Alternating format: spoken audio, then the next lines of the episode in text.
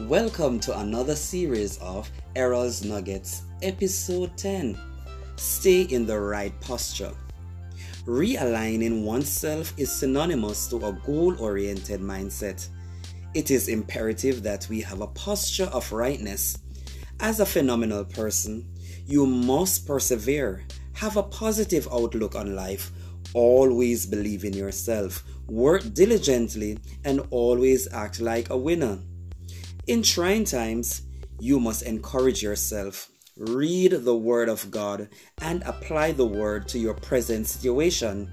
You must have a positive view as it relates to pursuing your goals. So, dream big, see the end before the beginning, and endure the process.